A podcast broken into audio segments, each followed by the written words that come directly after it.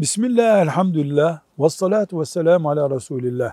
Peygamber sallallahu aleyhi ve sellem Efendimizin din garip geldi, yine garip olacak sözünü bugün gerçekleşti mi gerçekleşmedi mi diye hayatın içinden belli noktalardan tespit edebilir miyiz? Ederiz tabi.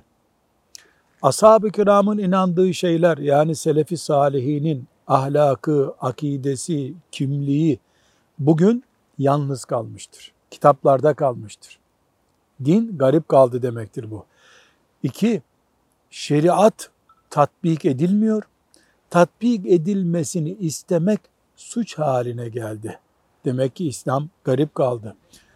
Üç, Allah ile kullar arasındaki ilişki ibadet açısından, iman açısından gitgide azalıyor, küçülüyor.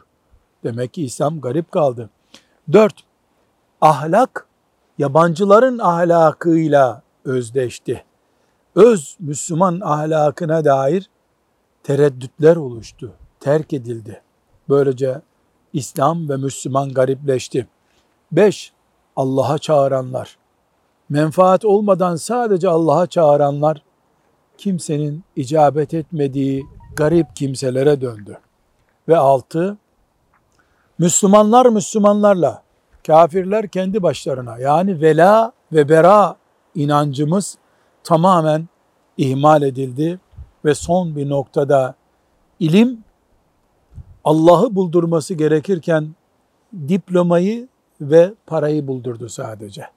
Bunlardan anlaşıyoruz ki anlaşılıyor ki İslam da Müslüman da garip bir zamanda yaşıyor.